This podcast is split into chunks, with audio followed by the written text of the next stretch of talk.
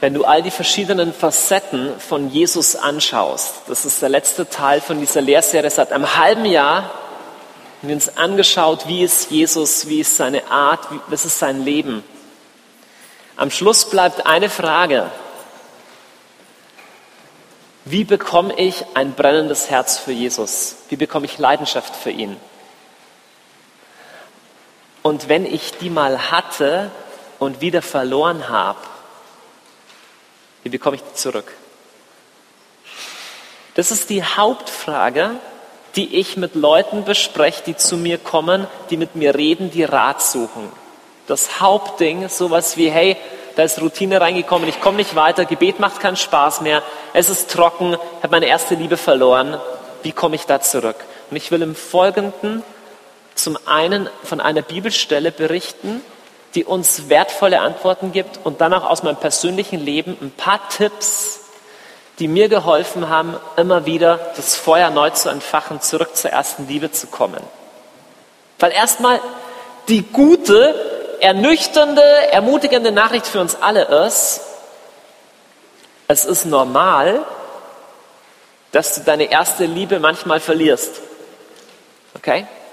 Zurück zur ersten Liebe ist nicht nur ein Thema für Leute, die halt in Kompromiss leben und vom Glauben halb abgefallen sind, sondern es ist normal, dass du immer wieder in Phasen deines Lebens kommst, wo du merkst, auweia, da ist was von der ersten Frische verloren gegangen. Das ist normal. Liebe ist nicht statisch. Liebe lebt davon, dass sie sich immer wieder erneuert, dass sie immer wieder zurückgeht. Das ist normal. Wenn du merkst, ich bin trocken, ich lieb Jesus gerade nicht mehr so, wie ich sollte, das ist schon ein Wirken des Heiligen Geistes in deinem Herzen. Denn dein Fleisch sagt dir nicht, dass du eigentlich Sehnsucht nach Gott hast. Dein Fleisch lullt dich zu. Wenn du in deinem Herzen eine Stimme hast, die sagt, hey, ich war schon mal näher an Gott dran und ich will da wieder zurück. Das ist schon ein Wirken vom Heiligen Geist auf deinem Herzen. Und wenn du heute Abend in der Situation bist, dass du sagst irgendwie, boah, ich habe was verloren von meinem ersten Feuer, dann will ich sagen, du bist in einer sehr, sehr, sehr, sehr, sehr, sehr guten Gesellschaft. Es ist normal. Stell dir mal vor, du hättest die massivste Erweckung aller Zeiten erlebt. Du würdest erstmal glauben, dieses Feuer wird nie erlöschen. Das ist jetzt für immer da. So war ich, als ich 14 war und mich frisch bekehrt hatte. Ich habe junge Leute gesehen, die so feurig waren, die standen im Lobpreis so da und sahen so glücklich aus. Und ich, irgendwas in mir hat gesagt, ich will sein wie einer von denen.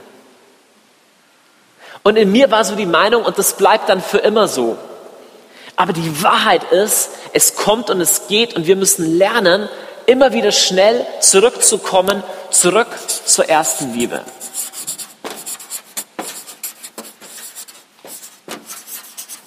Ich habe vorher die Frage gestellt, kannst du dir vorstellen, dass du massive Erweckung erlebst, Zeichen und Wunder, Herrlichkeit Gottes bricht herein und du trotzdem ein paar Jahre später dein inneres Feuer völlig verloren hast. Wer glaubt, dass es möglich ist? Ich werde euch von einer der eindrucksvollsten Geschichten dahingehend erzählen und das ist von einer Stadt, in der ich vor ein paar Jahren war. Diese Stadt kommt im Neuen Testament immer wieder vor und es ist eine Stadt, die Ephesus heißt. Meine Frau und ich waren ziemlich genau vor drei Jahren in Ephesus, in der heutigen Türkei. Ephesus hat eine der massivsten, was wir heute neuzeitlich Erweckung nennen würden, der ganzen neutestamentlichen Geschichte erlebt.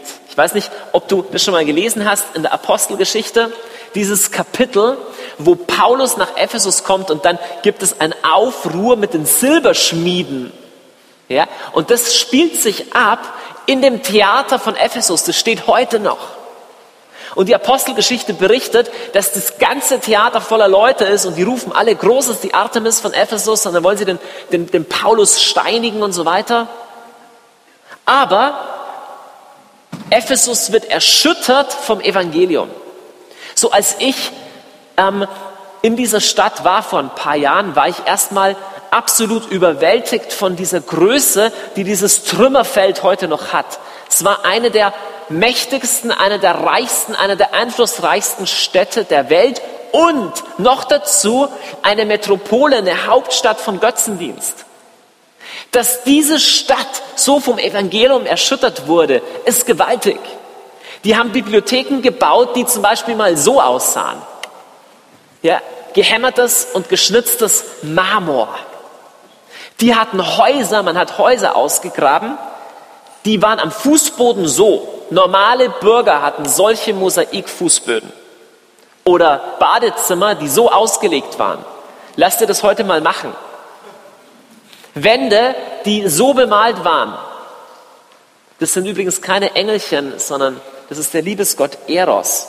Die hatten sogar, also es hat jetzt wirklich nichts mit zurück zur ersten Liebe zu tun, aber ich finde das so eindrucksvoll, deswegen zeige, ich, das vielleicht schon, aber nee, ähm, das zeige, zeige ich euch, die hatten sogar öffentliche Badeanstalten und öffentliche Toiletten.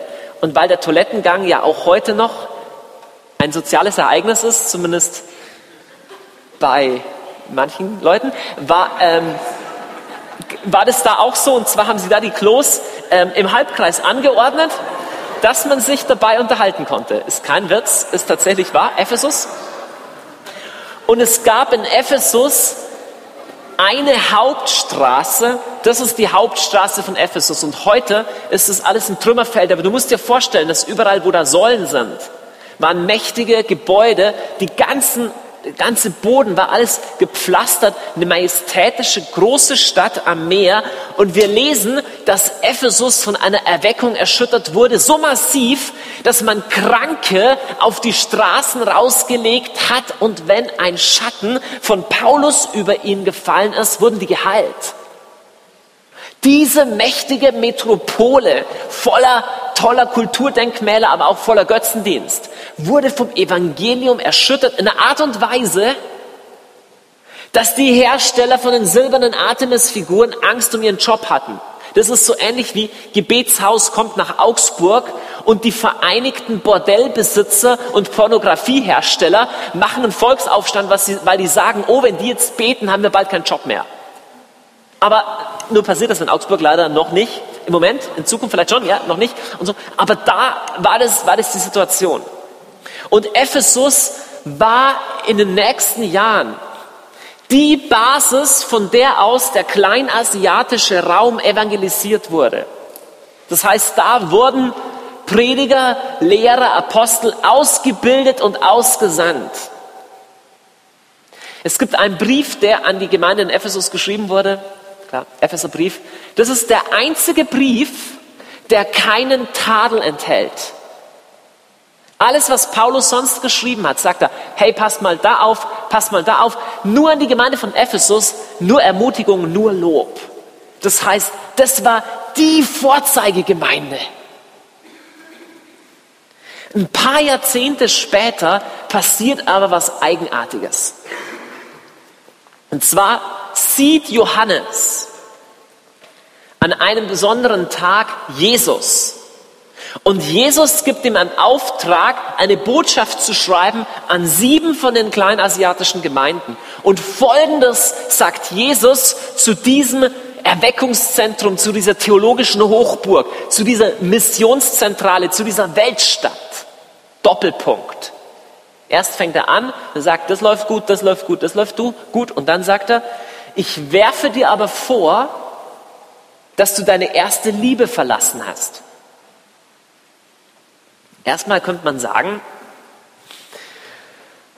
ist nicht so nett, Jesus. Die Epheser machen doch so viel gut, ist doch eine so starke Gemeinde.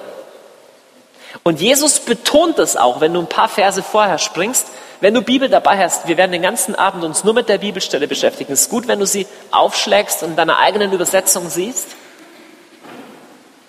Sehr spannend zu sehen, was er genau an Positiven hier hervorhebt. Jesus sagt, liebe Gemeinde in Ephesus, ich kenne deine Werke und deine Mühe und dein Ausharren. Ich weiß, du kannst die Bösen nicht ertragen, du hast die auf die Probe gestellt, die sich Apostel nennen und es nicht sind und hast, hast sie als Lügner erkannt. Lass uns mal festhalten, was Jesus hier sagt. Er sagt, ich kenne deine Werke. Das heißt, Gemeinde, Kirche, ich weiß, was du alles tust. Dann, ich kenne deine Mühe. Das heißt, ich weiß nicht nur, dass du viel tust, sondern ich weiß, dass du es mit Exzellenz und großem Einsatz tust. Drittens, ich kenne dein Ausharren. Also du tust viel, du tust es exzellent und du tust es mit Beständigkeit. Viertens, du hast dir auf die Probe gestellt, dass sie Apostel nennen und es nicht sind und hast sie als Lügner erkannt. Das heißt, und du hast viel Gabe der Unterscheidung. Es ist massiv, was Jesus hier an Positivem sagt. Dann fährt er fort. Vers 3. Du hast ausgeharrt und um meines Namens willen Schweres ertragen und bist nicht müde geworden. Jetzt mal eine Frage. Wie würdest du empfinden, wenn Jesus das zu dir sagen würde? Wenn er sagen würde, erstens, du tust viel. Zweitens, du tust es mit großem Einsatz und Exzellenz. Drittens, du bist beständig darin.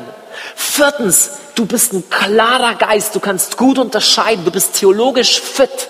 Und fünftens, du erträgst sogar Leiden für mich. Oder anders gefragt, eine Gruppe oder eine Gemeinde, auf die diese fünf Merkmale zutreffen würden. Stell dir eine Gemeinde vor, eine Kirche vor, die richtig viel macht. Und das mit vollem Einsatz. Aber nicht nur kurzfristig, sondern langfristig. Sehr, sehr, sehr stetig. Die aber auch geistlich gut unterscheiden kann, die in Leiden standhaft ist und theologisch fit ist. Du würdest sagen, das ist eine extrem gut funktionierende Gemeinde. Oder Gebetskreis oder Kloster oder Gruppe. Aber scheinbar sieht Jesus das anders. All diese Dinge von durchhalten und kämpfen, die Bösen entlarven, in Verfolgung standhalten, reichen offensichtlich nicht. Mein erster Punkt lautet, Kampf allein reicht nicht.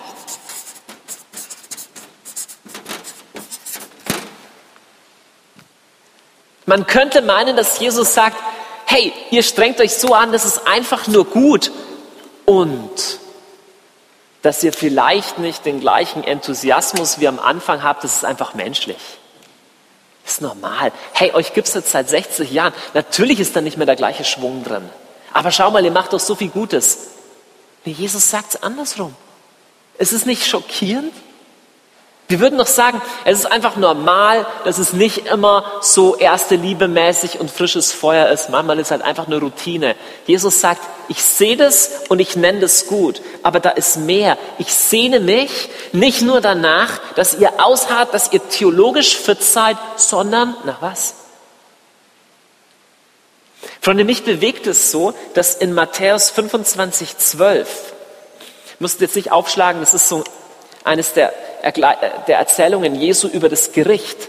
Und er sagt, es werden manche zu mir kommen, die werden sagen, hey, haben wir nicht das für dich gemacht? Haben wir nicht das für dich gemacht? Haben wir nicht das für dich gemacht? Haben wir nicht das für dich gemacht? Und er wird antworten, sorry, aber ich kenne dich nicht. Hier steht nicht, dass Jesus sagt, ich will nichts mit dir zu tun haben, weil du hast hier noch Sünde in deinem Leben. Das könnte er auch sagen, aber das ist nicht der Punkt. Jesus sagt an der Stelle, ich, ich kenne dich nicht. Könnte es sein, dass er sich in erster Linie danach sehnt, gekannt zu werden? Darf ich dir eine Frage stellen? Das ist eine Frage, die ich mir selber stelle. Wenn du auf dein letztes Jahr zurückblickst, sind wir nicht alle in der, in der Gefahr, dass wir sagen, ich bin in dem, was ich tue, effektiver geworden? Ich bin in dem, was ich tue, erfolgreicher geworden. Ich bin vielleicht theologisch fitter geworden. Ich bin konsequenter geworden.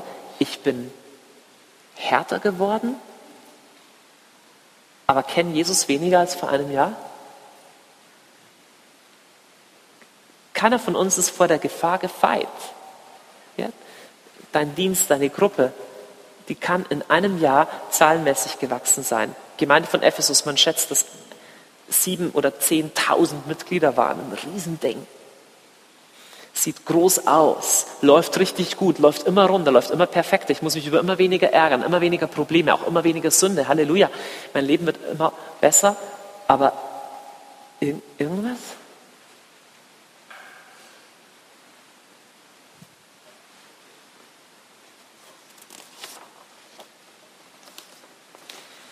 Jesus ist offensichtlich sehr wenig d'accord oder sehr wenig einer Meinung mit der nach außen sichtbaren Definition. Denn nach außen sichtbar ging es Ephesus super. Aber schau mal an, was Jesus hier sagt. Jesus sagt, oh, das ist jetzt schlecht. Okay, nochmal zurück.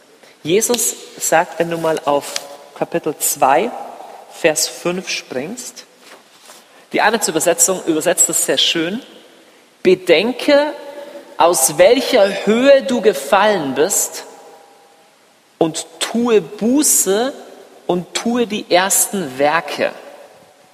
Wenn aber nicht, so komme ich und werde deinen Leuchter von seiner Stelle wegrücken. Und was ist mit dem Leuchter gemeint?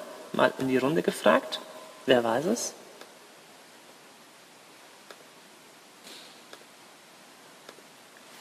Wer kann sagen, was mit dem Leuchter gemeint ist? Ich sag's euch. Das ist nicht gemeint, dass es dann die Gemeinde nicht mehr gibt, sondern es ist das Mandat dieser, dieser Gemeinde, ein Vorreiter zu sein, einflussreich zu sein im Reich Gottes. Und wir sehen das auf eine erstaunliche Weise nachher passieren. Ich zeig's euch. Hier ist die Stelle. Du hast ausgehört. Hier. Ist nicht müde geworden. Ja, sehr schön, sehr schön.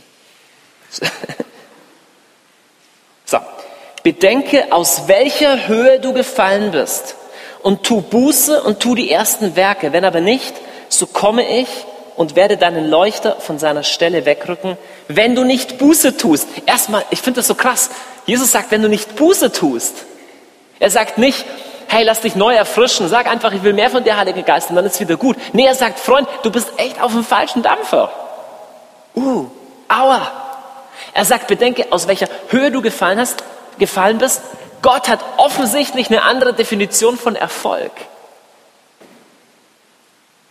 Und weißt du, was Gottes Definition von Erfolg ist? Gottes Definition von Erfolg, Doppelpunkt, heißt verliebt.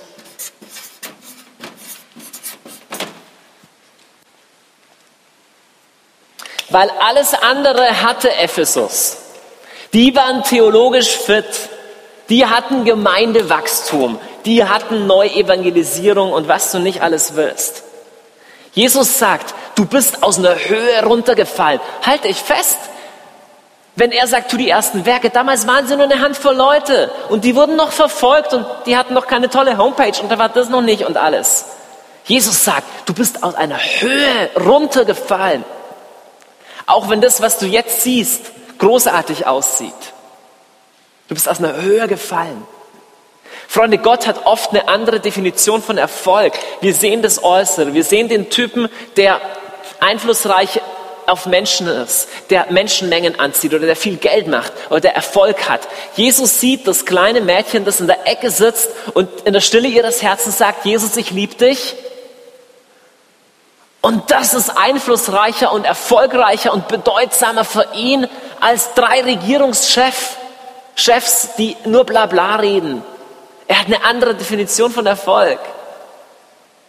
Kleine Seitenbemerkung, es ist irgendwie erschreckend zu sehen, wie im Leben von Ephesus, von der Stadt und von der Gemeinde in Ephesus, nachher im Laufe der nächsten Jahrhunderte wahr wurde, was hier schon geistlich begonnen hat. Die haben angefangen, auf der Mitte ihres größten Erfolges geistlich zu vertrocknen.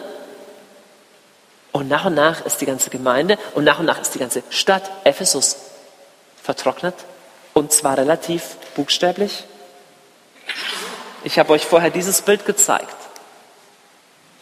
Es gibt die größte christliche Basilika. Das ist die, wo man Johannes den Evangelisten begraben hat. Die sieht heute so aus. Das ist ein Ruinenfeld, wurde zerstört. Nachher haben ähm, die Türken oben diese Burg hingebaut. Unten sind die Ruinen. Das Grab ist nicht mehr erhalten. Aber nicht nur das. Ephesus lag am Meer.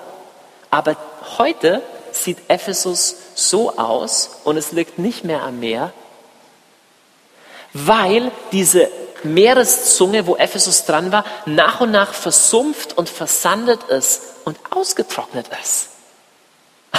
Ist es nicht bizarr? Und Christentum ist aus Ephesus so gut wie vollständig verschwunden. Ich habe eine kleine Kirche gefunden in der Umgebung von Ephesus und ich war schockiert, ein Jesus-Mosaik zu sehen, ein Jesus-Fresko zu sehen, dem man das Gesicht ausgekratzt hat. Ich sage nicht, dass, okay, weil die Christen im ersten Jahrhundert so lau waren und deswegen alles, aber ich sage nur, es kann ein beredtes und, und wachrüttelndes äußeres Zeugnis für den inneren Prozess sein, der da an, schon angefangen hat im ersten Jahrhundert und vor dem wir nicht gefeit sind. Gott hat eine andere Definition von Erfolg. Im Gebetshaus ein paar so Refrains oder ein paar so Lieder, die das in der Richtung besingen, in denen ich ich mich sehr, oder mein, mein persönliches Gebet sehr wieder, wiederfinde. So, Herr, lass nicht zu, dass, dass mein Herz dich heute liebt, weniger als gestern. Lass nicht zu, dass mein Herz dich heute kennt, weniger als gestern. Das ist die Wahrheit. Du kannst Jesus ein Jahr später weniger kennen als ein Jahr vorher. Oh, was hast du in dem Jahr gemacht? Es kann sein, dass ich Jesus heute weniger liebe als vor zehn Jahren. Was hätte ich, wenn ich in den zehn Jahren die ganze Welt gewonnen hätte, doch den einen und das eine, um das es geht, verloren hätte? Ja, ich habe dafür ein Auto gekauft und ich habe dafür das und das ausgebaut und jetzt bin ich mit meiner Ausbildung fertig und jetzt habe ich das nicht geheiratet und so weiter. Und wenn ich meine erste Liebe verloren hätte, hätte ich doch alles verloren. Was nutzt es einem Menschen, wenn er die ganze Welt gewinnt, doch dabei sich selber verliert und Schaden nimmt? Womit kann er das zurückkaufen, sagt Jesus. Lass uns jetzt anschauen, was das Rezept ist. Was sagt Jesus? Jesus sagt nicht, oh, ihr seid so lau geworden, jetzt will ich nichts mehr mit euch tun. Was ist auch für uns der Weg zurück? Weil ich wiederhole nochmal, es ist einfach normal. Wir hören 20 Lehren über Jesus, aber wir merken zwischendrin, hey, Jesus, meine erste Liebe für dich ist echt wieder ganz schön erkaltet. Was können wir tun? Die Schrift hier, Offenbarung 2, gibt uns drei Ganz praxisnahe Punkte. Spring mal zu Vers 5. Nochmal. Was ist das Erste, was da steht? Die erste Aufforderung, was Jesus zur Gemeinde sagt, was man tun kann. Genau. Bedenke. Denke. Und zwar wörtlich sagt er, bedenke, von woher du runtergefallen bist. Und Freunde, damit ist nicht gemeint, schäm dich, sondern damit ist wirklich gemeint, nee, nee, erinnere dich, komm, erinnere dich. Und das ist eine meiner Nummer eins Tools, meine Nummer eins Tricks, die ich anwende, wenn ich mein Feuer verliere. Das passiert immer wieder, alle paar weiß ich nicht, Monate oder sowas merke ich wieder, ah, was ist bei mir schon wieder passiert. Und eine meiner Hauptmöglichkeiten ist, mich erinnern, was früher war. Ich habe ein paar Tricks. Mir hilft zum Beispiel mein geistliches Tagebuch. Und nicht selten blätter ich zurück und lese Einträge von früher und weine. Nicht, weil ich mich so schäme, weil ich heute so lau geworden bin, das auch manchmal, aber einfach nur, weil diese Erfahrungen wieder real werden. Mir geht es auch teilweise mit Gerüchen so. Kennst du das? Wenn man irgendwas riecht, erinnert man sich auf einmal wieder an was. Egal wie es ist oder, oder Fotos oder ich höre bestimmte CDs in bestimmten Phasen meines Lebens und wenn ich ein Lied wieder höre, zieht diese Phase rauf. Wer macht das auch so? Egal welche Tricks du anfängst. Ich persönlich habe ein Jubiläumskalender für meine wichtigsten Bege Begegnungen mit Jesus.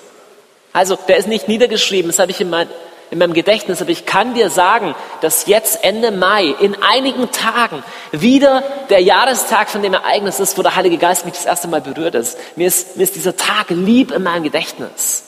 Und ich erinnere mich an diesem Freitagabend im April, als ich, ich kann dir noch genau sagen, wo es war, gekniet bin und der Herr mir was offenbart hat über, über sein Kreuz. Und ich kann dir ich kann dir erzählen, was, was, was, was vor zwei Jahren passiert ist und was 2002 im Oktober passiert ist, als ich in Österreich war und mich einige Tage fürs Gebet zurückgezogen habe. Das sind nicht 100 Daten, also nicht für jeden Tag, aber es sind ein paar wichtige Markante, die mich erinnern. Und wenn diese Tage kommen, merke ich immer wieder, oh Mann, Jesus, wie verliebt war ich damals in dich? Wie radikal war ich damals? Wie brennend war mein Herz? Und das ist der erste Schritt. Aber nochmal, das ist nicht so ein, jetzt denke mal, wie laut du geworden bist, sondern da ist was sehr Positives drin. Warum? Weil wenn er sagt, denke nach, wie das damals war, dann sagt er auch, du bist immer noch die gleiche Person. Das ist immer noch deine Geschichte. Es gibt eine Stelle, die ich wiederholt, unter anderem auch das letzte Mal, wiederholt hier schon gebracht habe, aber die so wunderbar die Seite Gottes in diesem Gedenken aufzeigt. Das ist in Jeremia 2, Vers 2. Gott sagt zum Propheten Jeremia, auf, ruf Jerusalem laut ins Ohr, so spricht der Herr. Ich Denke an deine Jugendtreue, an die Liebe deiner Brautzeit, wie du mir in der Wüste gefolgt bist im Land ohne Aussaat. Ich denke noch dran. Ich denke noch dran. Das ist wie, ein, wie, ein, wie eine Ehefrau oder ein Ehemann, wo, wo, wo der andere Partner dabei ist, seine Liebe zu verlieren oder fremd zu gehen oder sowas. Und der schüttelt ihn durch und sagt, hey, erinnerst du dich nicht mehr? Damals, als wir zusammen nach Paris geflogen sind, damals, als wir uns frisch kennengelernt haben, erinnerst du dich nicht mehr dran? Und was dadurch passiert ist, der Ehemann sagt zu der Frau oder andersrum, wir sind doch noch die gleichen, wir sind ein paar Jahre älter, aber du bist immer noch die Frau, in die ich mich verliebt habe. Du bist immer noch der Mann, den ich damals geheiratet habe. Und das Gleiche macht Gott hier. Er sagt, denke, denke zurück, denn ich denke noch zurück. Schau mal, für Gott spielt Zeit keine Rolle. Vielleicht sagst du, hey, ich kann mich gar nicht mehr erinnern, wie das war, als ich da noch viel gespürt habe und als ich radikal war. Jeder von euch, möchte wetten, jeder von euch könnte Momente, Augenblicke seines Lebens benennen, wo sein Herz geflossen ist für Jesus. Wo einfach so viel Dankbarkeit da war, wo, wo es keine Mühe war zu beten, wo es der natürliche Ausdruck war zu sagen, klar will ich früher aufstehen, klar will ich Bibel lesen. Und es kann sein, dass es nur eine kurze Phase deines Lebens war oder kommt und geht. Aber für Gott ist es nicht Vergangenheit. Für ihn bist du noch immer die gleiche Person. Und er ist immer noch die gleiche Person. Und er kann in jedem Zeitpunkt deines Lebens diese erste Frische wieder wachküssen. Freund, damit sage ich nicht, dass es das normale christliche Leben ist, immer emotional auf Höhenflügen und gut drauf zu sein. Das ist überhaupt nicht der Punkt. Aber es ist nicht so wie Gott erinnert sich schon gar nicht mehr daran, was da war. Damals, als du auf dem Bett gekniet bist und geweint bist, geweint hast und gebetet hast, für Gott ist diese Erinnerung heute noch so frisch, als wäre sie vor einer Minute gewesen. Ich denke an deine Jugendtreue. Ich denke noch dran, wie du im Lobpreis gestanden bist, beide Arme oben. Ich weiß es noch, sagt der Herr. Und du bist die gleiche Person noch. Erinner du dich auch. Ich erinnere mich auch. Lass uns gemeinsam zurückgehen an diesen Punkt. Bedenke, denke zurück. Das war real. Schau mal, er schreibt dich nicht ab. Er sagt nicht, meine Güte, jetzt passiert überhaupt nichts mehr mit dir. Sag, du bist immer noch der gleiche. Und ich will dich, ich will dich einladen, mach's konkret. Nimm dir Zeitpunkte, wie du dich erinnerst. Lies deine alten Gedichte nochmal durch, hör die alte CD nochmal, lies deine Tagebucheinträge durch. Wie war das damals? Dein erstes Wochenende, dein erster Alpha-Kurs, deine erste, wo auch immer, bei was du dabei warst, Wallfahrt irgendwo hin. Bedenke. Jetzt aber, zweiter Punkt, spring nochmal zurück in Vers 5. Und lass uns schauen, was hier noch steht.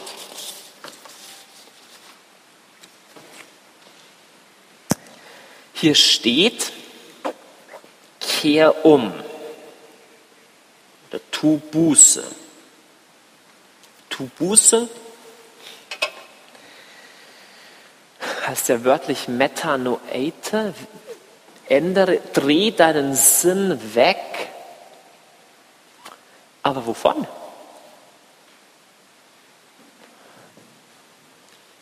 Also er sagte das zu der Gemeinde in Ephesus, kehr um, aber ich hätte gedacht, die machen eh alles richtig.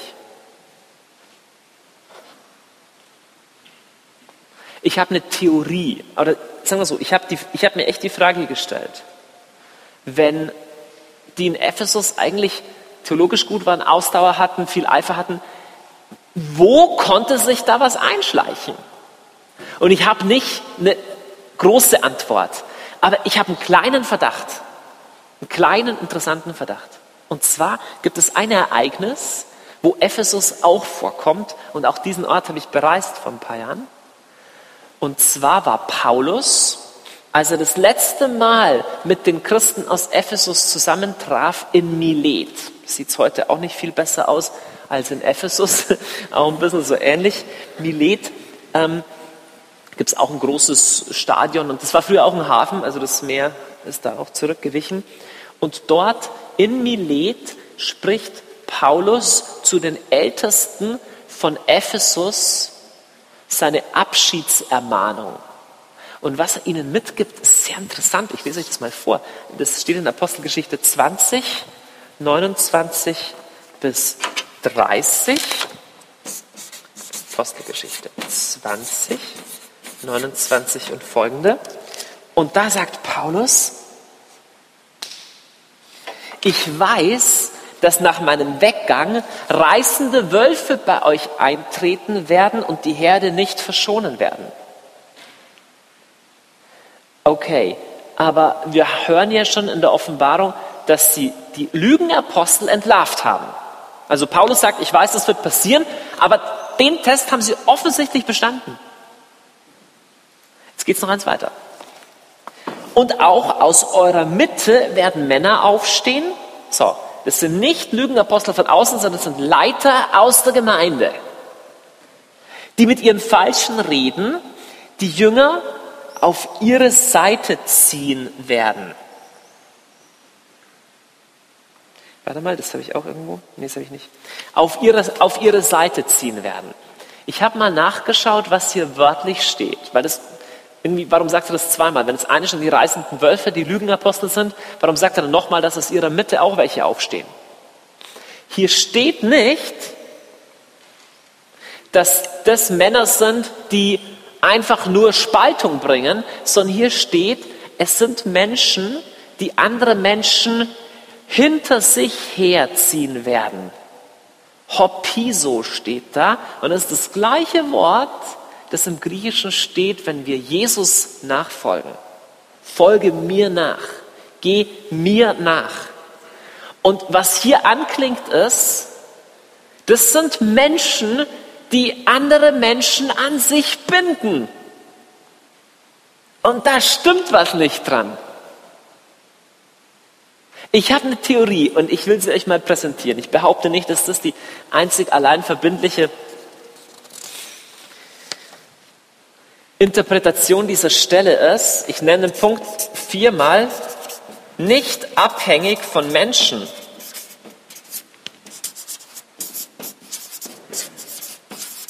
Mich hat das nachdenklich gemacht, dass Paulus seine letzte Ermahnung an die Epheser die ist, es werden Leute kommen aus eurer Mitte, die andere Leute sich selber nachziehen werden.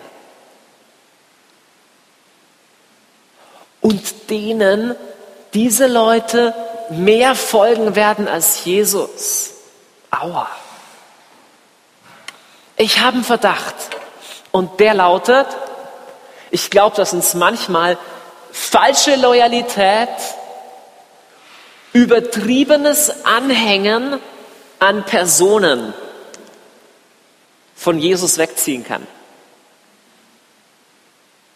Und das kann unterschiedlich gefärbt sein. Das kann sein, dass ein Leiter in deinem Leben eine Rolle spielt, die nur Jesus spielen kann. Und dass du dem loyaler bist als deiner Liebe zu Jesus oder ein Ersatz dafür wird.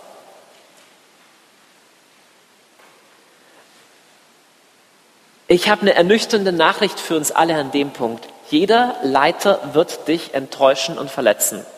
Und es ist sehr gut so. Weil jeder Leiter davon Zeugnis gibt, dass er nicht wirklich der Leiter ist, dass er nicht wirklich der Chef ist. Es gibt einen Lehrer, es gibt einen Hirten, es gibt einen Chef und es ist Jesus. Und wir dürfen einander dienen und das ist gut und das ist wunderbar. Aber unsere grenzenlose Loyalität gilt immer Jesus. Aber es kann noch sich in eine andere Weise kleiden. Diese Abhängigkeit von Menschen. Schau mal, weißt du, dass es in deinem Herzen ein Allerheiligstes gibt, das nur für Gott gemacht ist?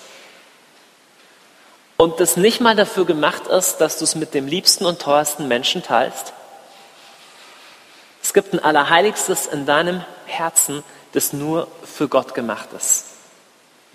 Und es passiert was Komisches, wenn du das nicht mehr hast.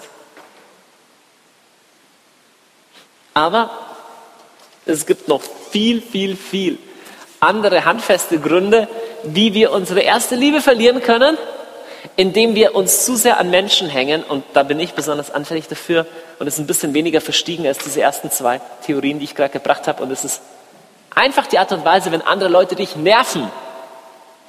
Passiert das manchmal? Ich meine, als ich frisch verliebt in Jesus als Teenager war, habe ich Bücher von Johannes von Kreuz gelesen. Mystiker aus dem 16. Jahrhundert. Und da habe ich mir gedacht, endlich jemand, der meine Sprache spricht. End, na, das, das vielleicht nicht, aber, aber ich, ich bin mir verstanden vorgekommen. Ich habe mir gedacht, cool, das, da kann ich mich, da, da kann ich irgendwie, kann ich was anfangen damit. Und der hat ein Buch geschrieben, oder er hat Sätze aufgeschrieben. Das Buch heißt Worte von Licht und Liebe, wo er kurze Ratschläge für seine Ordensleute gibt. Und die Ordensleute, die Mönche und Nonnen, die haben nicht viel anderes gemacht als zu beten und die haben eng zusammen gewohnt im Kloster. Und er schreibt drüber, was die Hauptfallen sind, in der Liebe zu erkalten. Ich will euch mal was vorlesen, was er sagt. Gib acht, dich nicht in fremde Angelegenheiten einzumischen. Ja, lass sie dir noch nicht einmal durch den Kopf gehen, denn vielleicht bist du selber nicht fähig, deine eigene Aufgabe zu erfüllen. Was sagt er? Er sagt, wenn du mit Gedanken so beschäftigt bist mit, was sollte jemand anderer tun? Und wenn es ein guter Christ wäre, dann müsste er eigentlich und, und, und so und ist die Gefahr groß, dass ich vergesse, dass mein eigenes Herz gerade erkaltet. Weil ich gedanklich anhänge an einen anderen Menschen. Ja, kein Wunder, dass ich geistlich so tot bin. Alle in meiner Gemeinde und schau dir doch die Pfarrer an und der und der und da geht auch nichts weiter. Und wir können uns monatelang aufregen es gibt Christen, deren Gesprächsinhalt, wenn sie sich treffen, nur darum kreist, wie lau, verrottet, kompromittiert und schlecht der Rest der Christenheit ist. Wer kennt sich? Fragen wir jetzt nicht, aber gibt's. Und während viele von den Beobachtungen ja wahr sein können, bewirkt es nur, dass ich auf andere schaue und gar nicht beachte, dass mein eigenes Herz vertrocknet. Ich merke das oft, ich bin im Gebetsraum und es gibt immer einen guten Grund, sich aufzuregen. Es gibt immer irgendwas, jemand hat das zu laut eingestellt und die Lüftung ist zu wenig und dann lässt jemand wieder die Tür irgendwie offen oder ratscht draußen und macht das und das. Wenn ich wollte, könnte ich den ganzen Tag viele Gelegenheiten finden, mich zu ärgern und ich bin auch den ganzen Tag dabei, meinen lieben Mitarbeitern und Mitbetern auch Gelegenheiten zu geben, dass sich den ganzen Tag über mich ärgern könnten. So, das ist der Pakt, den wir haben, so gegenseitig. So, und damit kannst du deine gesamte Festplatte im Kopf immer füllen oder ich kann sagen, Moment, Johannes Hartl, was ist denn eigentlich gerade in deinem Herzen los? Und wenn ich erkenne, oh Mann, Jesus, ich muss umkehren, ich hänge da fest, kommt auf einmal wieder Bewegung in mein eigenes Herz. Ich lese euch noch ein paar, ein paar Zitate von Johannes vom Kreuz weiter, passen gar nicht so gut zum Thema, aber sie sind sehr schön deswegen. Er schreibt es super. Der verliebte Mensch ist ein behutsamer, sanftmütiger, demütiger und geduldiger Mensch. Du willst ein besserer Zeitgenosse für deine Leute werden um dich rum, verlieb dich neu in Jesus und du wirst, Johannes im Kreuz sagt, der verliebte Mensch ist ein behutsamer, sanftmütiger, demütiger und geduldiger Mensch. Aber jetzt kommt noch besser. Ah, ich lieb's. Satz 33. Mag alles sich ändern in Gottes Namen, damit wir uns festmachen in dir, mein Herr und mein Gott allein. Nochmal. Falsche Anhänglichkeit an Menschen. Er sagt, soll alles sich ändern. Wegen meiner. Keiner von uns mag Veränderung. Er sagt, soll alles sich ändern in Gottes Namen, damit wir uns festmachen nur in dir allein. Kann eine positive Sicht auf unangenehme Veränderungen in deinem Leben sein, auf Umstrukturierungsprozesse. Keiner von uns mag das gerne.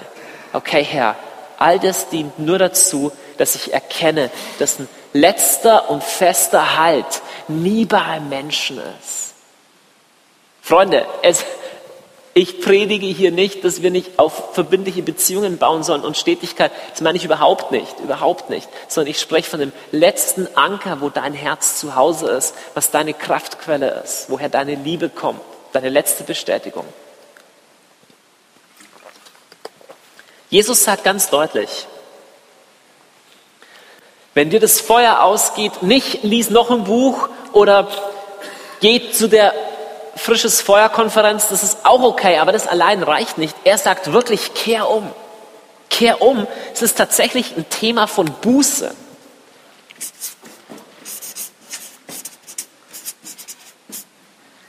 ist eigenartig, weil so Buße und Sündenumkehr, wir haben da ein Verständnis davon, wenn es echt um schlimme Sünden geht, ist, ey, ich habe jemand angelogen und ich habe irgendwie hier bin ich in was echt Böses reingefallen.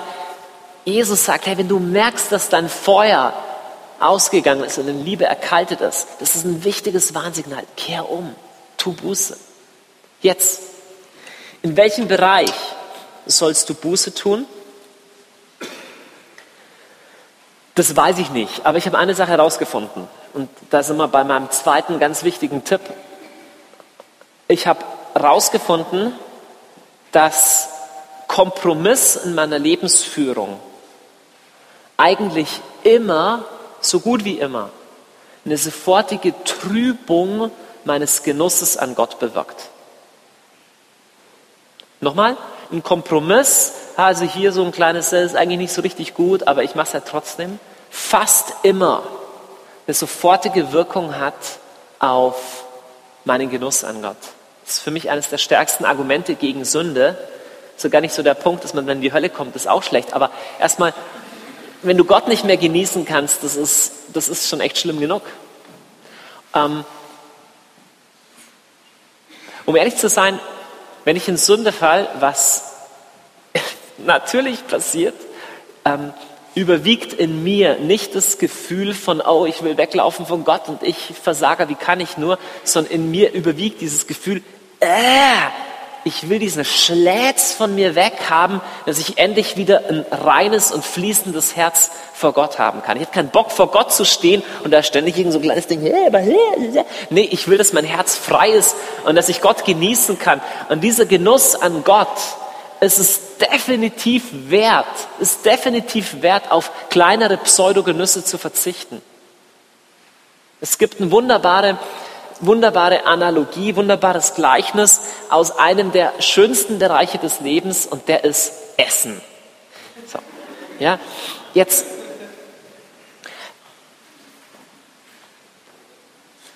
Ich merke manchmal, wenn ich wenig Appetit auf Gott habe, liegt es daran, dass ich zu viel anderes gegessen habe. Und oft Schrott.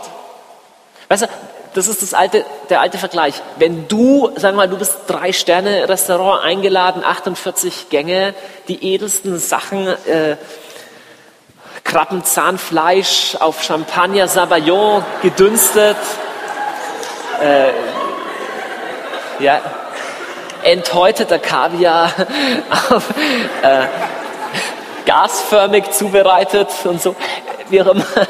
Ähm, du bist zu sowas eingeladen. Okay, das vielleicht nicht, da hast du keine. Stell dir irgendwas Gutes vor.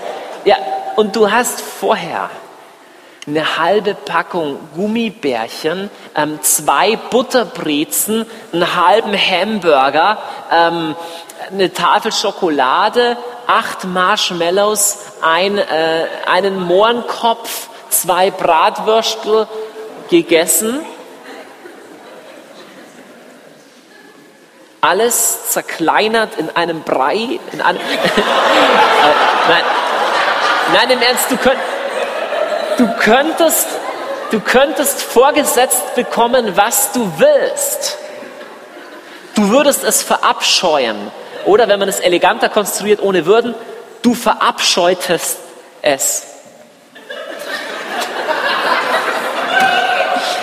Wahrlich, wahrlich, ich sage euch, du verabscheutest es.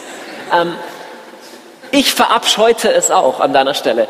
Aber es liegt nicht daran, dass einer von diesen 48 Gängen nicht aufs Feinste von köstlicher Meisterhand zubereitet und wohlfeil geformt sei, so ist, wäre oder wird, sondern, sondern es liegt einfach nur daran, dass du den Appetit verdorben hast.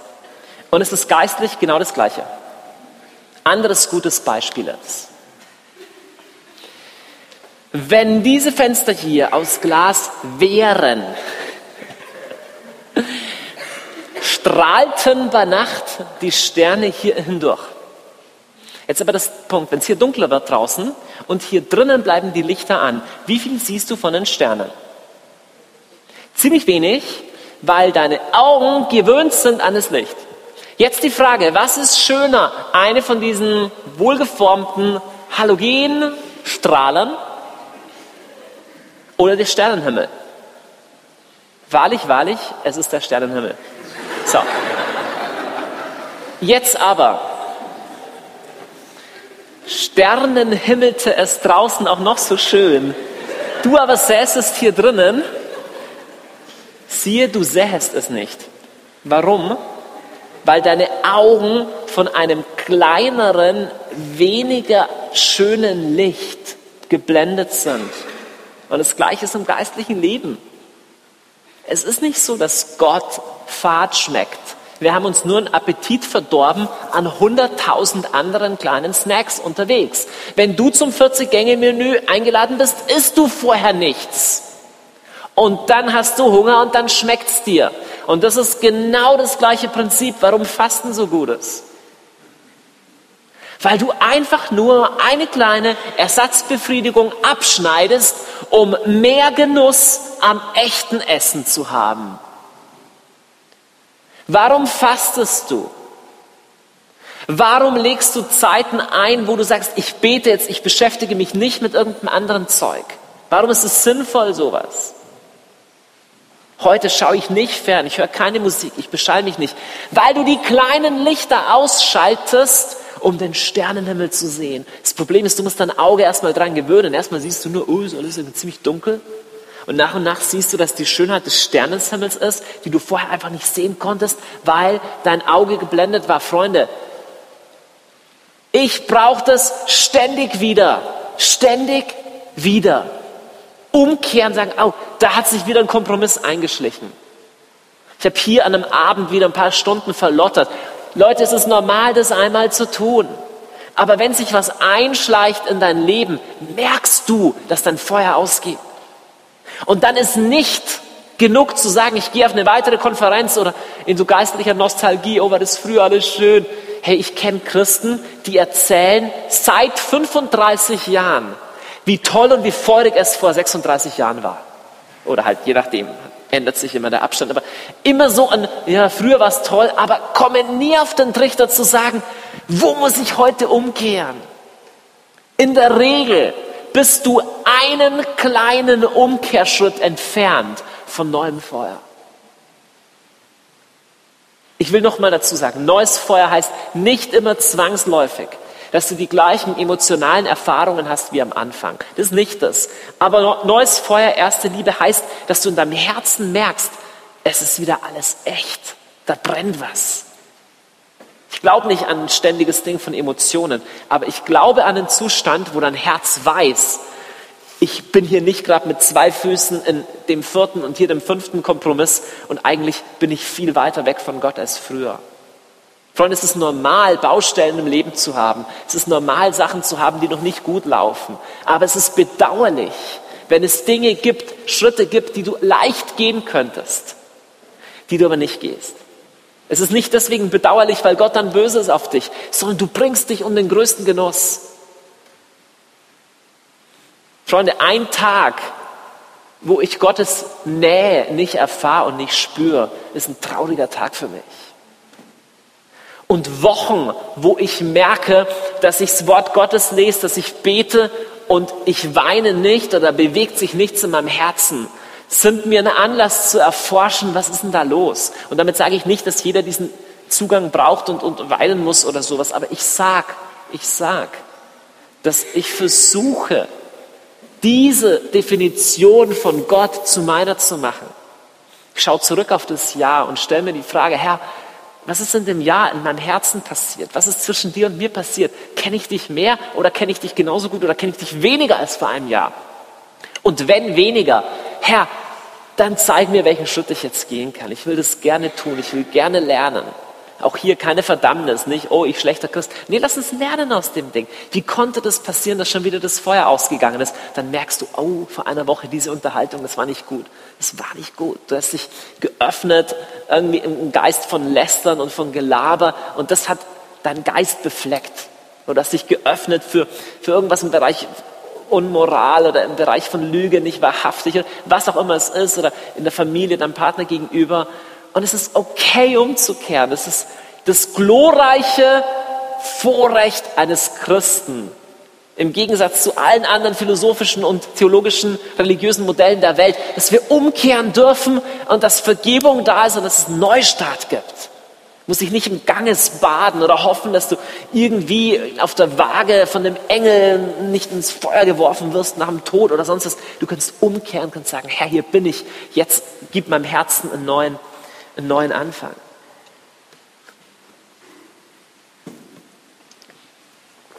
Johannes vom Kreuz schreibt, mein Geist ist vertrocknet, denn er vergaß, sich von dir zu nähern. Wie schön.